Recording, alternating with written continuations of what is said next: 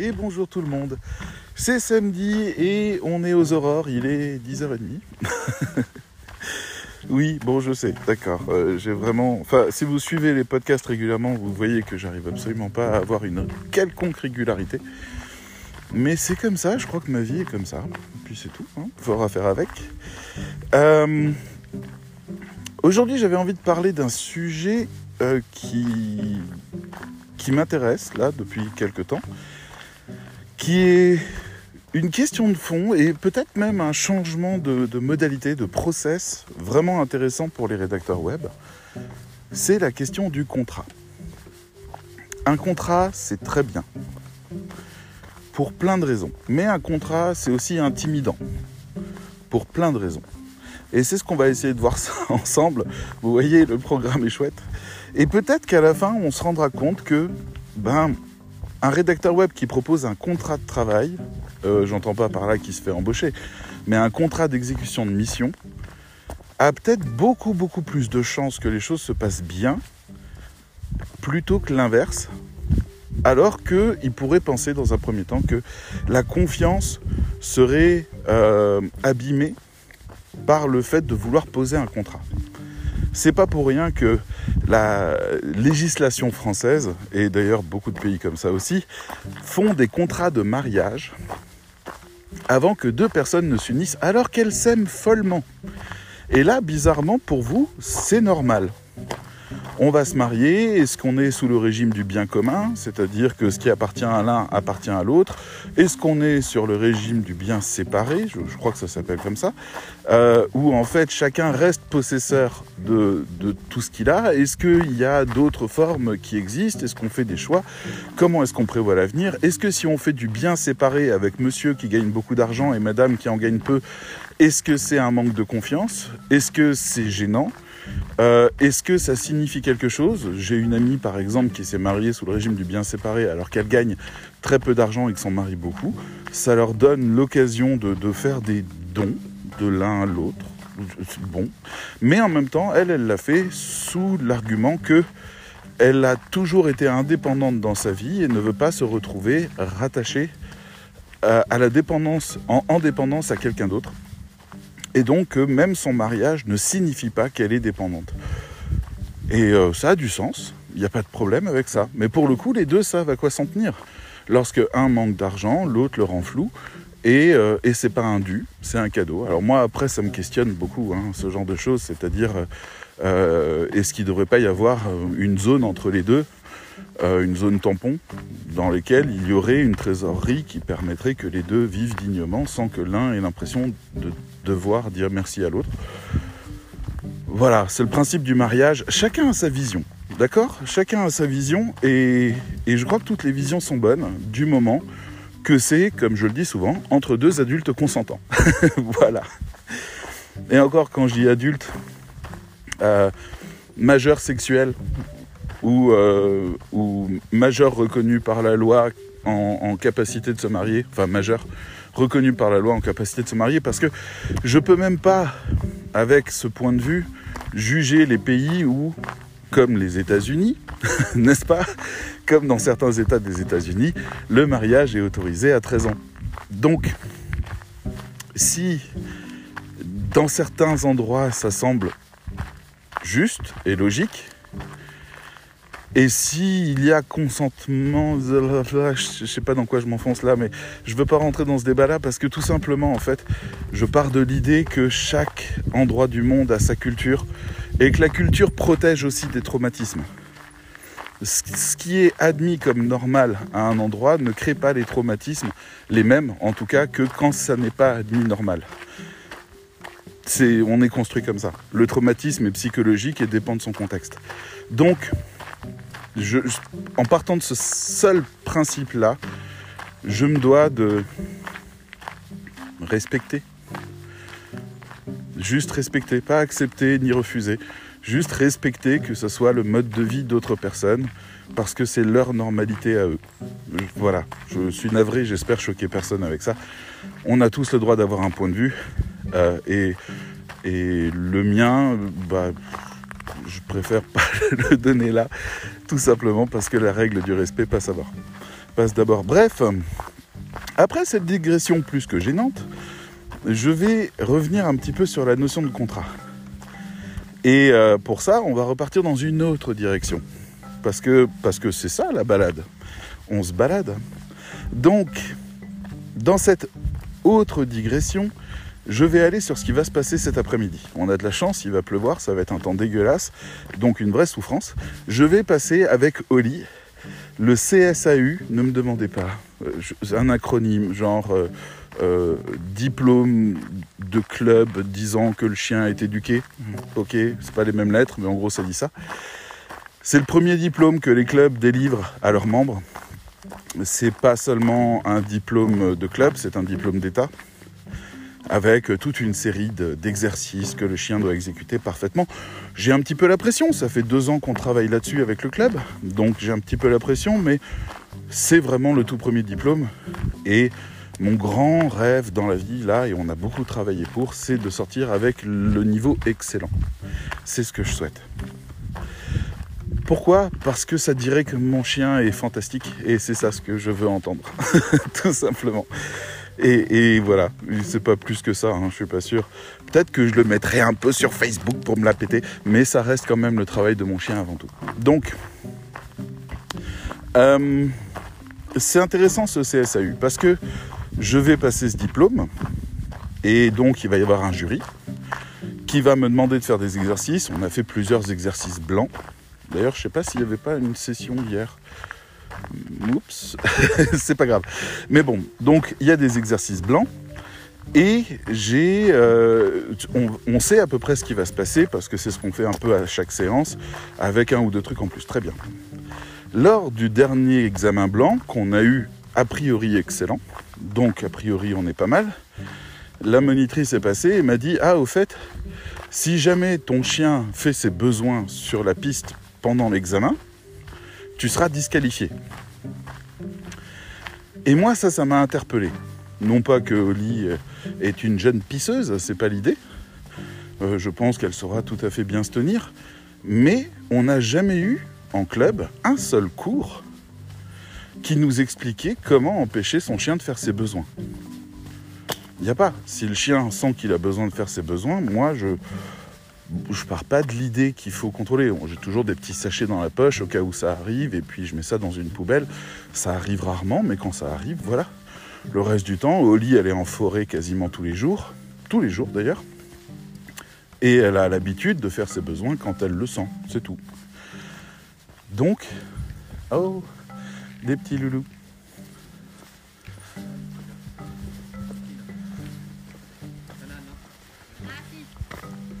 Bonjour. Vous souhaitez qu'elle s'approche pas? Oui, parce que lui, il a un petit D'accord. Oli? Alors la mienne, elle va peut-être un petit peu aboyer, mais pas plus. Oli, viens ici. Hop C'est bon, tout va bien. Oui, donc je disais, en fait, j'ai jamais eu les cours. Et en plus, on m'a jamais prévenu de ça. Donc, je me retrouve à travailler pendant deux ans pour un examen. Imaginons qu'il commence, la chienne s'accroupit, éliminée on n'a pas de contrat.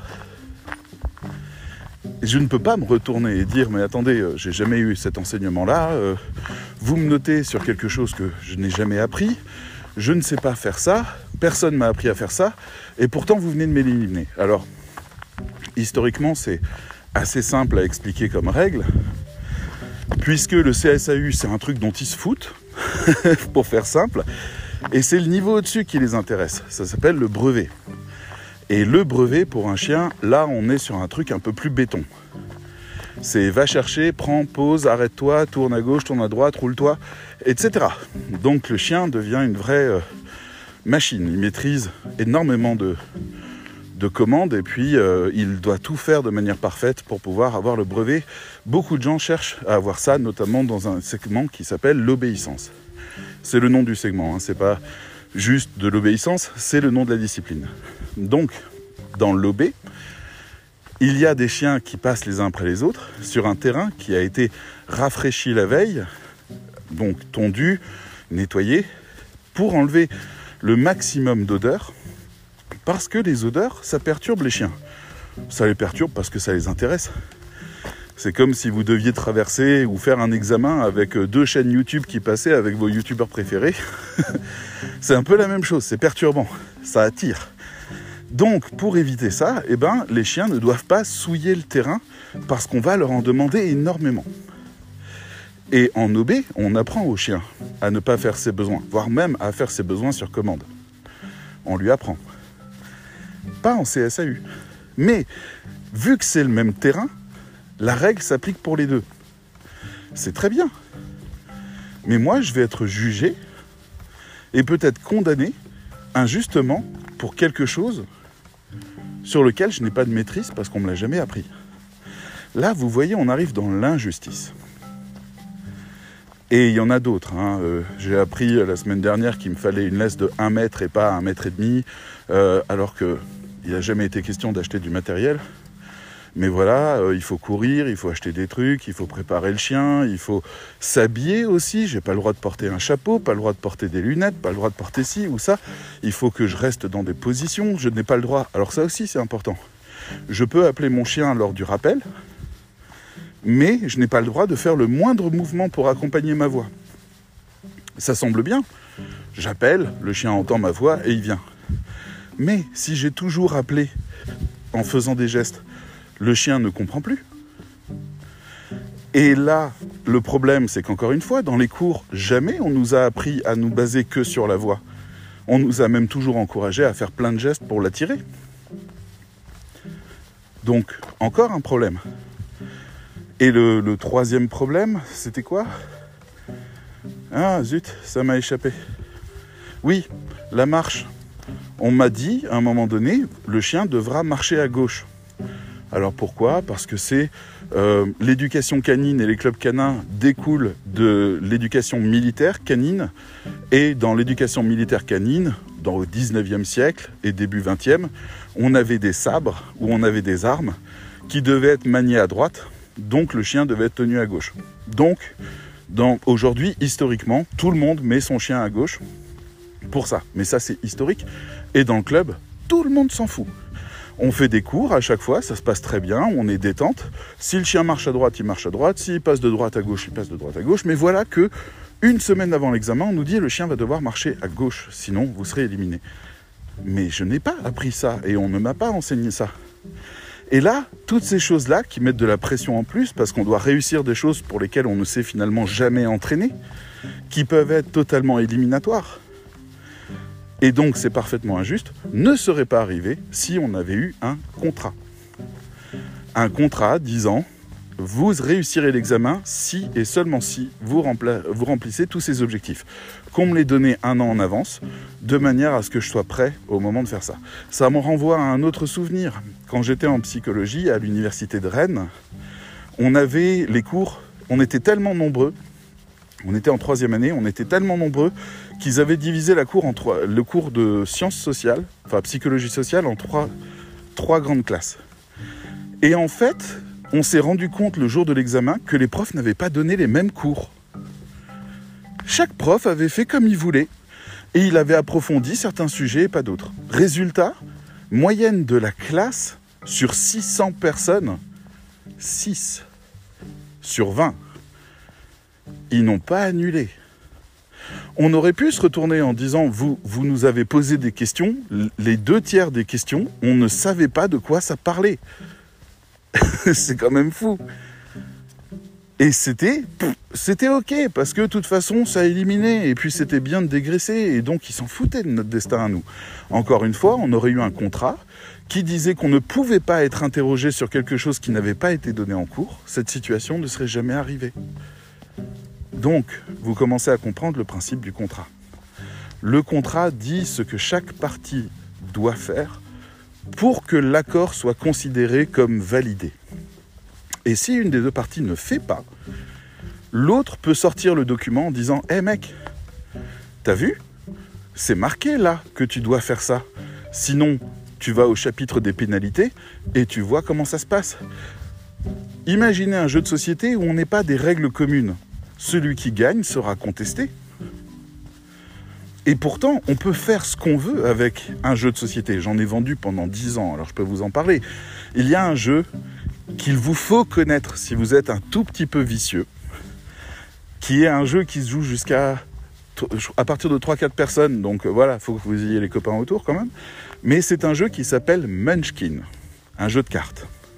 Ce jeu de cartes a réussi à écrire des règles, un contrat donc, qui sont indiscutables, alors que le jeu même repose sur le mensonge, la trahison et le vol. Mais c'est indiscutable. On sait toujours quoi faire dans chaque situation, alors que le jeu même nous pousse à créer des situations injustes, du genre, euh, vous devez combattre un adversaire qui est plus puissant que vous, vous demandez à un autre joueur de venir vous aider, l'autre joueur a le droit d'accepter de venir vous aider, auquel cas il met ses billes aussi en jeu, ses points et vos points s'additionnent, vous devenez plus puissant que le monstre. Mais avant même que ça, ça arrive, vous, vous avez décidé d'utiliser une carte qui dit que vous, vous vous barrez. Et voilà la personne qui est venue vous aider, qui a fait le sacrifice de venir vous aider, qui se retrouve face à un monstre bien trop puissant et qui se retrouve détruit. Parce que votre but, c'était de le détruire. Ça fait partie des choses que le jeu accepte. Les premières fois où j'y ai joué, ça a hurlé à la table, ça a été une douleur, ça a été une trahison. Les gens ont souffert de ça. Et puis au fur et à mesure qu'on a commencé à y jouer, on a pris un plaisir immense. Et j'ai pris un tel plaisir à ce jeu que j'ai organisé, ça va vous faire marrer et ça vous étonnera sans doute pas, les premiers championnats du monde Munchkin qui ont eu lieu à Nancy. Juste pas très loin de chez moi, dans une très grande ville étudiante j'ai organisé, en collaboration avec les créateurs américains du jeu, le premier championnat du monde, Munchkin. Je vais vous dire une chose qui s'est passée, parce que je ne peux pas m'empêcher de vous dire ça, tellement c'est dingue.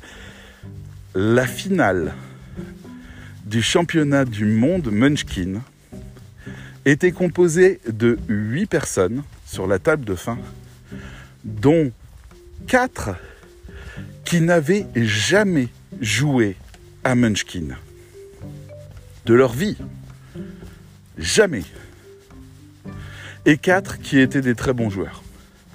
Qu'est-ce qui s'est passé d'après vous?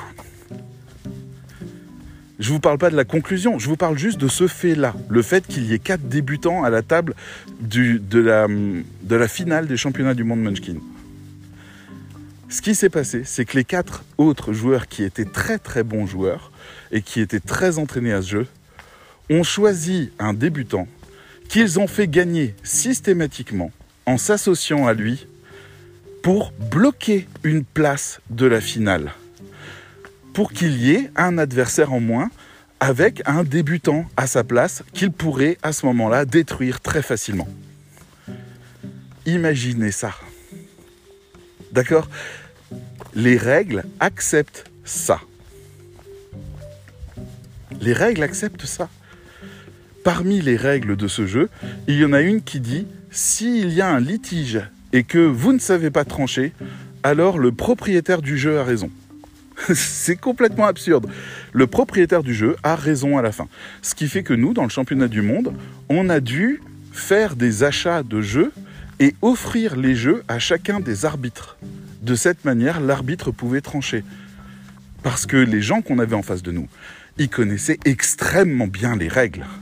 Et si on n'avait pas fait ça, il y aurait eu contestation de tout ce que l'arbitre aurait fait. Il nous fallait cette règle-là de notre côté. Vous commencez à comprendre. Je vous donne des exemples un peu bizarres, mais imaginons maintenant ce qui se passe quand on est rédacteur web. Vous voyez à quel point les règles protègent, mais en même temps à quel point elles ne limitent pas. Mais elles protègent. Et c'est important. C'est important parce que les choses ne se passent toujours pas très bien. D'où le fait qu'on fasse des contrats de mariage. D'où le fait aussi qu'on fasse des assurances automobiles. D'où le fait qu'on ait des assurances habitation. Parce que on n'imagine jamais ce qui va mal se passer. C'est un slogan que toutes les assurances utilisent. On n'imagine jamais. Moi, je paye 80 euh, euros par an pour que si je casse mon téléphone, ma tablette, mon ordinateur lors d'un déplacement, il me soit remboursé à neuf. Voilà. Ça doit faire 5 ans que j'ai ce truc-là et je ne l'ai jamais utilisé. Mais si ça, si ça arrive, alors je suis protégé. Mais attention, il y a un contrat avec l'assurance. Il se peut très bien que l'assurance me dise mais attendez, euh, vous voyez bien, c'était pas dans votre voiture, euh, c'était ci, ça, vous voyez bien, hop, sur cette ligne-là, tac, vous sortez du contrat d'assurance parce que ça ne colle pas. C'est tout le problème. Chaque mot va être interprété d'abord par les deux parties, et si les deux parties ne tombent pas d'accord, devant un tribunal. Et c'est ça qui est important. Il y a toujours une phase amiable qui repose sur mais tu as vu, c'était écrit là. Donc si c'est écrit noir sur blanc, tu peux pas contester. Tu as signé et j'ai signé. Tu ne peux pas contester. C'est simple. Donc voilà. Si on a un document qui explique comment les choses doivent se passer et qui explique qu'il y a d'abord un accord amiable si jamais il y a un litige se reposant sur le dit document. Et si il continue à ne pas y avoir d'accord, on a la possibilité de faire une action en justice, ça devient faisable. Et c'est là où ça devient intéressant. Ça devient faisable aussi pour certaines petites sommes. Parce que si ça se passe mal, il peut y avoir des dommages et intérêts qui justifient le fait de faire une action en justice. Là où si vous avez juste un devis qui n'est pas payé, il bah, n'y a rien d'autre. Il suffit de préciser dans le contrat comment ça va se passer si la personne ne règle pas ou ne tient pas son rôle ou ne livre pas ce qui était conformément défini aux attentes. Ça devient utile, voire très utile. Alors moi, ça me fait réfléchir tout ça. Qu'est-ce qu'on peut mettre dedans? On peut dire, par exemple, euh, le contrat engage le prestataire, vous, à livrer au client le contenu exact, précisé dans le bon de commande. Voilà. Ça veut dire qu'il va y avoir une pièce rapportée, un bon de commande, et que le contrat s'appliquera à tous les bons de commande que le prestataire va recevoir de la part du client. Là déjà, c'est simple. Après, on n'a plus qu'à définir les règles générales. Alors, ça va vous faire plaisir. On va commencer par euh, le, grand fantasme. Le client devra répondre à toutes les questions nécessaires au prestataire pour réaliser sa mission. Ah oui. Le prestataire livrera un document qui pourra être révisé plusieurs fois, toujours dans le cadre de la commande. Le prestataire ne peut pas rajouter des éléments qui ne sont pas sur la commande initiale. Si le prestataire souhaite rajouter des éléments de la commande initiale, il y aura un avenant et une seconde commande complémentaire qui sera faite pour ajuster le document initial susnommé. Ça devient sympa. Ça serait mieux. Le client doit livrer les corrections au prestataire avant une période de une semaine et deux relances espacées d'une semaine. Ouais, bon, ça fait trois semaines d'attente. Mais au bout de trois semaines d'attente, le contrat dit, si ça n'est pas le cas, l'argent est encaissé et rien n'est livré. Par exemple, il peut y avoir aussi une forme de caution, c'est-à-dire une avance. Le client, pour engagement, devra toujours régler la moitié de la commande par avance. Ça fait que vous avez un petit peu de sécurité, mais pas encore suffisamment. Ça peut tout à fait être ça. Le client devra payer dans un délai de tant et tant de jours. S'il ne le fait pas, il aura les indemnités de retard. Je vous rassure, on n'arrive jamais à les obtenir, celles-là. Euh, il aura les indemnités de retard et euh, qui seront multipliées à tant et tant du taux officiel comme formulation classique. Le client peut résilier le contrat du prestataire, mais devra payer en tarif final toutes les commandes engagées le prestataire amènera la preuve de l'avancée des travaux pour toute commande engagée. On peut rajouter ça aussi. C'est pas forcément un problème. Le client, il va réfléchir, il va se dire ouais, je vais perdre 100, 200 euros si je décide d'arrêter avec cette personne. Ok. Le prestataire devra livrer des textes qui seront conformes au briefing et validés par le client. Parmi ces choses-là, il y aura par exemple aucune faute d'orthographe de grammaire. On peut rajouter ça, hein, aucune faute d'orthographe de grammaire, un SEO qui sera mis en avant par des couleurs, etc., etc. Les différents critères de base, de qualité de tout ce que vous livrez.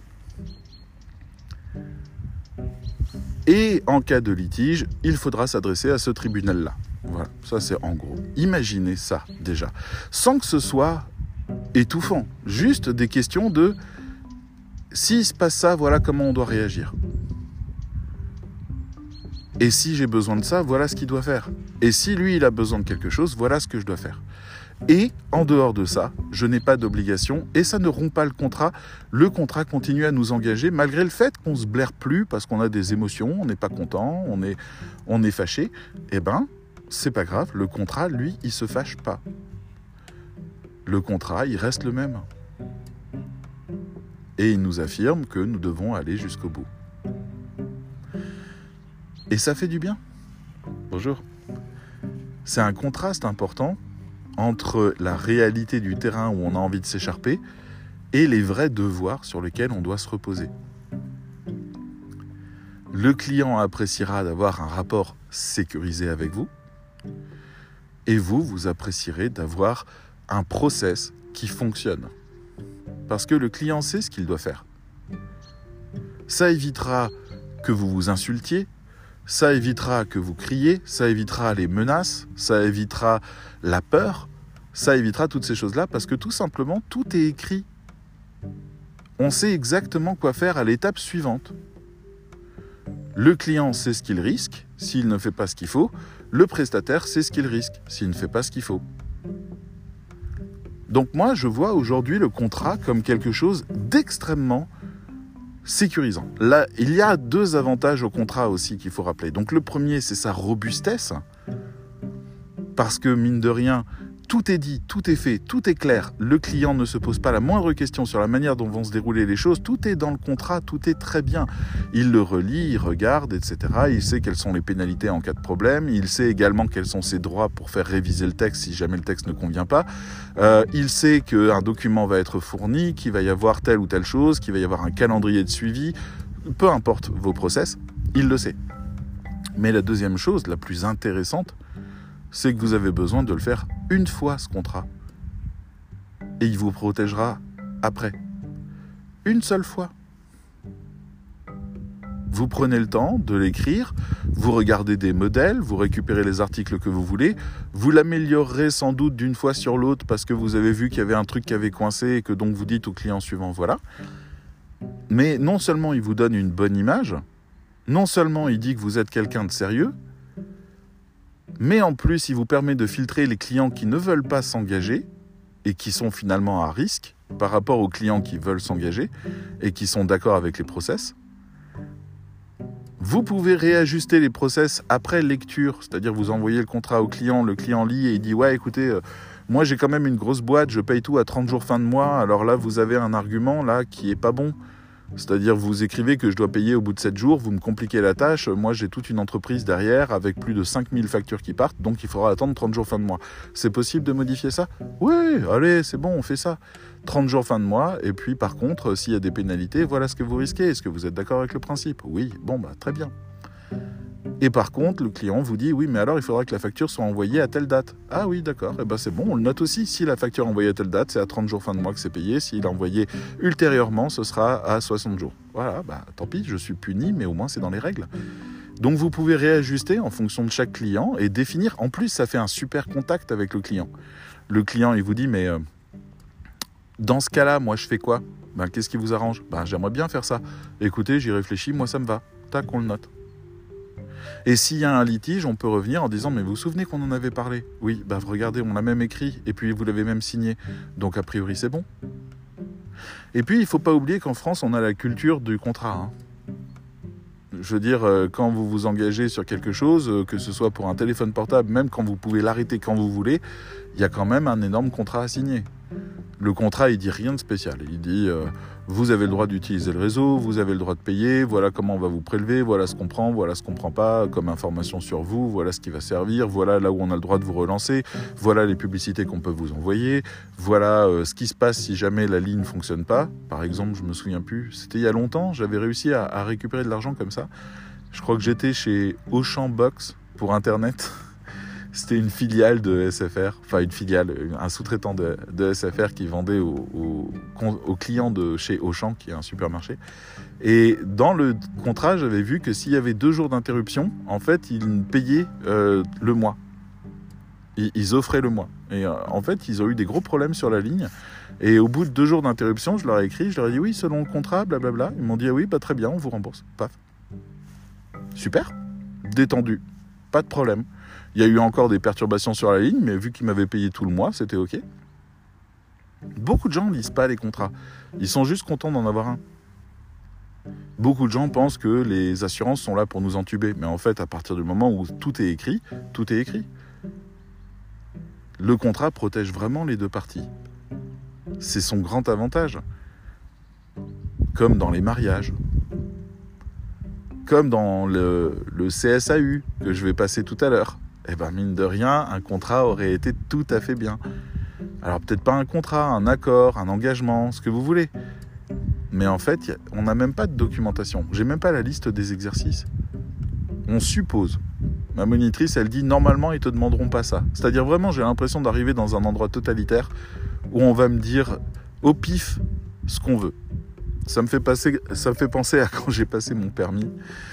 J'en suis pas fier, mais hein, Petit bisou Jésus quand même parce que merci. J'ai... J'ai... Comment dire? J'ai passé mon permis à 18 ans, j'ai pas fait le permis accompagné. Et euh, bon. J'étais à peu près bon partout, je savais à peu près conduire ma bagnole, sauf pour les créneaux arrière le, fait de reculer dans, dans, dans, des parkings en épi ou ce genre de choses. Là, c'était euh, une fois sur quatre, je le réussissais du premier coup et une fois sur deux euh, du troisième coup. Ok? Donc vraiment, c'était pas bon. Et, euh, et le, le moniteur est rentré, donc j'étais un peu stressé. J'ai commencé à conduire et moi, j'ai la chance d'avoir un père qui conduit euh, très calmement, qui, passe les rapports de vitesse. On sent même pas en fait que, la voiture a passé d'un rapport de vitesse sur l'autre. C'est vraiment quelque chose d'extrêmement fluide et c'est comme ça que j'ai appris à conduire. J'ai toujours été très, euh, enfin, je conduis sans à-coups. C'est rien, hein, c'est pas important. Euh, les gens aiment la conduite sportive ou la conduite pépère, on va appeler ça pépère. C'est à peu près ça. Et je me souviens même que j'avais un chien à l'époque qui euh, s'asseyait sur le, le, siège passager après que j'ai passé mon permis pour m'aider à m'améliorer. Et il s'asseyait, donc euh, il n'avait pas de ceinture de sécurité ni rien. Si jamais il y avait un accident ou quoi que ce soit, quand j'y pense, il serait passé à travers le pare-brise. Mais il voulait regarder au loin. Et, et en fait, ça m'a appris à, à, rouler sans le faire basculer. Parce que hein, il était en équilibre, le moindre à coup, le moindre truc qui bougeait trop, le moindre coup de frein, et puis il tombait. Donc j'ai beaucoup appris de cette manière-là. Mais bon, qu'est-ce que ça a eu comme incidence? Ben tout simplement, au moment du permis, le moniteur a commencé à discuter avec l'inspecteur. Et pendant tout le temps où j'ai conduit, soit 20 ou 30 minutes, je crois, eh ben en fait, j'ai conduit très bien, calme, de manière prévisible, en anticipant tout, en étant presque trop épais, ce qui fait qu'ils se sont sentis très à l'aise les deux-là, et ils ont discuté, discuté, discuté, discuté. Et en fait, j'ai passé quasiment aucun truc spécial à faire. Ils m'ont juste baladé en ville sur des routes simples. Et puis c'est tout. Donc j'ai pas été évalué sur quoi que ce soit d'autre que le fait de rouler en ville, parce que tout simplement ils étaient bien tous les deux, ils se connaissaient, ils étaient potes, et puis voilà, et ça, ça papotait, ils se sentaient bien, ils se sentaient en sécurité dans la bagnole. Voilà. Je me souviens qu'on a changé de conducteur. Le moniteur m'a fait un petit signe me disant je crois que c'est bon pour toi. En même temps, je me disais, mais ils ont rien évalué, quoi. Et la personne, juste après, en, en 3 mètres, elle a failli renverser une personne sur la route, au bout de 3 mètres. Et là, l'inspecteur, il s'est réveillé. Oh, il lui a fait tout faire. Mais tout, dans les moindres détails. Des marches arrière sur 20 mètres, des rentées en épi. Elle s'est plantée sur presque tout. Elle était dans la panique la plus totale. Je la plains, mon cœur saignait pour elle. Elle a pris tellement cher. Et quand je suis sorti, bah moi, on m'a donné le permis et elle, non. Et c'était très injuste. Parce que si on avait eu un contrat, elle aurait pu se retourner en disant mais euh, lui, il n'a pas fait les trois quarts du test et vous lui avez donné quand même, c'est du favoritisme. Et, et, elle aurait eu raison. Et elle aurait peut-être pu faire annuler la session, me faire repasser moi et la faire repasser elle en disant qu'il y avait injustice. Ça aurait pu être fait. Mais on n'a pas de contrat. Toutes les fois où on n'a pas de contrat, on est soumis au caractère de l'autre. Est-ce qu'on peut lui faire confiance ou non? C'est une vraie question. Est-ce que vous pouvez faire confiance à tous vos clients? Sachant que la première chose qui fait que vous aurez confiance, c'est la dimension sociale et avenante de votre client. S'il est capable de vous susciter de la confiance, c'est peut-être un critère qui dit qu'il ne peut pas mériter votre confiance. C'est un peu bizarre, hein? Je vous dis ça, je pense à personne en particulier, c'est quelque chose que j'ai souvent observé. C'est une remarque que je m'étais faite. J'avais un copain que je voyais comme un ami, presque un ami proche, qui était très populaire. Il avait plein d'amis. C'est vraiment quelqu'un de sociable. Il était partout chez lui, il était apprécié chez lui, il discutait de plein de choses avec tout le monde. Il était riche d'expérience, il était riche de partage, il écoutait, il était vraiment adorable. Et puis un jour, je me suis rendu compte qu'il n'était pas mon ami il n'était pas mon ennemi non plus. Il n'était pas quelqu'un qui ne m'aimait pas. Mais il n'était pas mon ami. La place que je lui donnais n'était pas la bonne. Parce que tout simplement, il était l'ami. L'ami de tout le monde. Et donc l'ami de personne. Il était juste comme ça. Il était l'ami. Et j'ai confondu pendant un temps le fait d'être sociable avec le fait d'être proche. Et moi, je fais partie de ces gens qui ont besoin de savoir exactement ce qu'ils peuvent attendre de chaque personne pour éviter d'en demander trop ou pas assez ou de rejeter ou de voilà. J'aime bien savoir ce que l'autre personne est d'accord à offrir et de ne jamais aller plus loin que ça par respect pour elle, parce que je suis voilà, je suis le genre de personne qui, dépasse facilement les limites sans s'en rendre compte. Donc, ça m'a réveillé là-dessus, où je me suis rendu compte, mais en fait, euh, cette personne-là, là, elle aurait dû faire ça en tant qu'amie, elle l'a pas fait. Pourquoi? Parce que bah parce que c'est pas une amie, c'est pas le sens. C'est un super copain. C'est pas la même chose. Donc le client, on va appliquer la même règle. Le client qui vous dit ah mais c'est bon, on va pas faire de documents, ça va, on va pas faire de contrat, oh ça va, on va pas faire de devis. Je vous passe la commande, vous le faites, je vous le paye, vous voyez bien, je suis quelqu'un de cool, je suis quelqu'un de gentil et puis j'aime bien ce que vous faites. Oh, j'aime bien votre pull. D'accord? Le fait de se sentir flatté, ah j'ai lu ce truc-là, vous écrivez tellement bien, c'est tellement merveilleux, qu'à un moment donné vous avez peur de le perdre. Tellement il est doux, tellement il est gentil, sauf que c'est le moment où ça devient dangereux. Moi, mon raisonnement, quand je fais une affaire avec quelqu'un, quelle qu'elle soit, j'ai un raisonnement simple. Les choses doivent se passer toujours dans le même ordre et de la même manière. Et le client doit accepter toutes les étapes et moi je dois accepter toutes les étapes. D'accord? Euh, il me contacte, je lui propose un rendez-vous téléphonique. On se téléphone, il m'explique son histoire, je lui explique ce que je peux faire pour lui.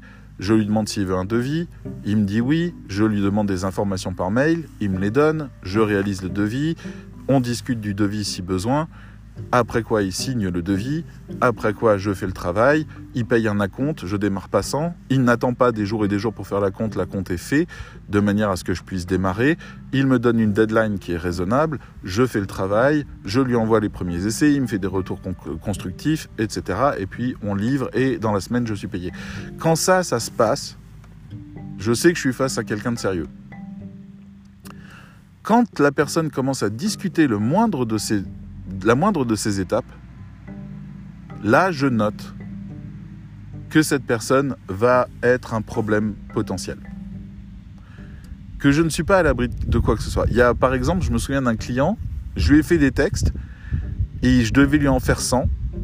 Et j'avais pas fait de document d'engagement ou autre, on partait juste de l'idée qu'il allait en avoir 100. Et au bout de 5, il m'arrête. Et il me dit D'accord, on va arrêter cette série-là, tu vas m'en faire une autre et puis j'en recommence une autre. Et nous, on travaillait à ce moment-là pour Laurent Bourrelli et on était formé par Laurent Bourrelli.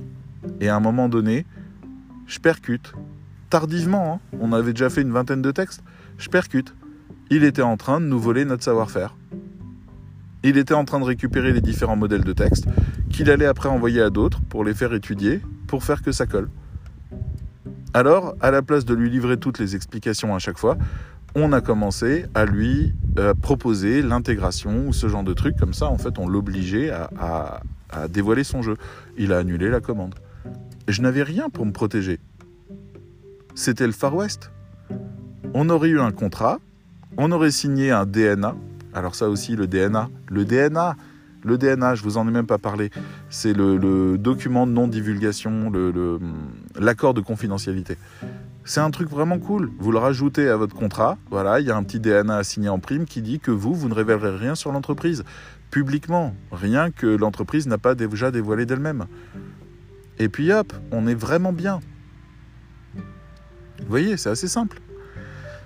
Mais si j'avais fait un DNA et qu'il l'avait signé aussi, j'aurais pu protéger mes techniques. J'aurais pu protéger mes savoir-faire j'aurais pu empêcher cette exploitation-là. J'aurais pu rajouter une ligne en disant que euh, le client s'engage à ne sous-traiter à personne d'autre en même temps que nous sur les contrats sur lesquels nous travaillons, que c'est un contrat d'exclusivité ciblé sur la mission. Il ne peut pas y avoir plusieurs entreprises qui travaillent ensemble pour éviter le transfert de compétences. On aurait pu. Après, je suis pas attaché plus que ça à ça. Et puis, je sais que moi, il m'a fallu plusieurs années pour maîtriser le truc. Donc, si lui, il pense y arriver en envoyant ça à des gens inexpérimentés, vas-y, amuse-toi. Donc, tout ça, c'est OK. Et on peut faire comme ça quelque chose de bien. Des problèmes avec des clients, j'en ai eu des tonnes. Vraiment des tonnes.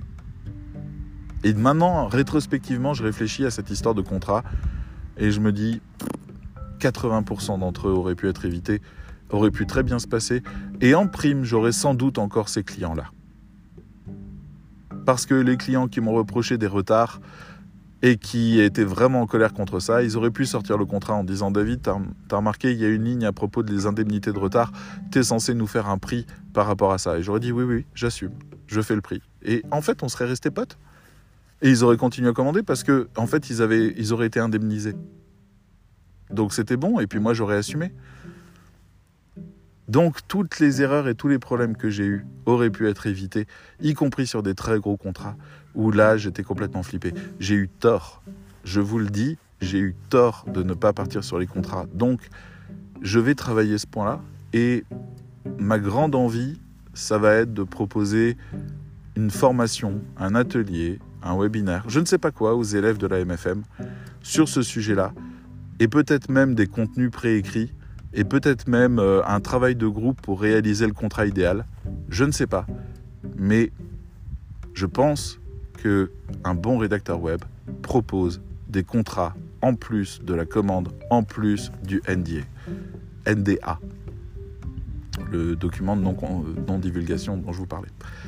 Voilà, c'est ce que j'avais à vous dire. À vous d'y réfléchir. Jetez un coup d'œil un peu sur les réseaux sociaux si vous trouvez quelque chose. Enfin, sur les réseaux, sur Internet en général. Si vous trouvez quelque chose autour de contrats de prestataires. Mais je peux vous dire que toutes les fois où j'ai dû signer des contrats, je crois qu'à chaque fois j'en ai eu besoin à un moment donné.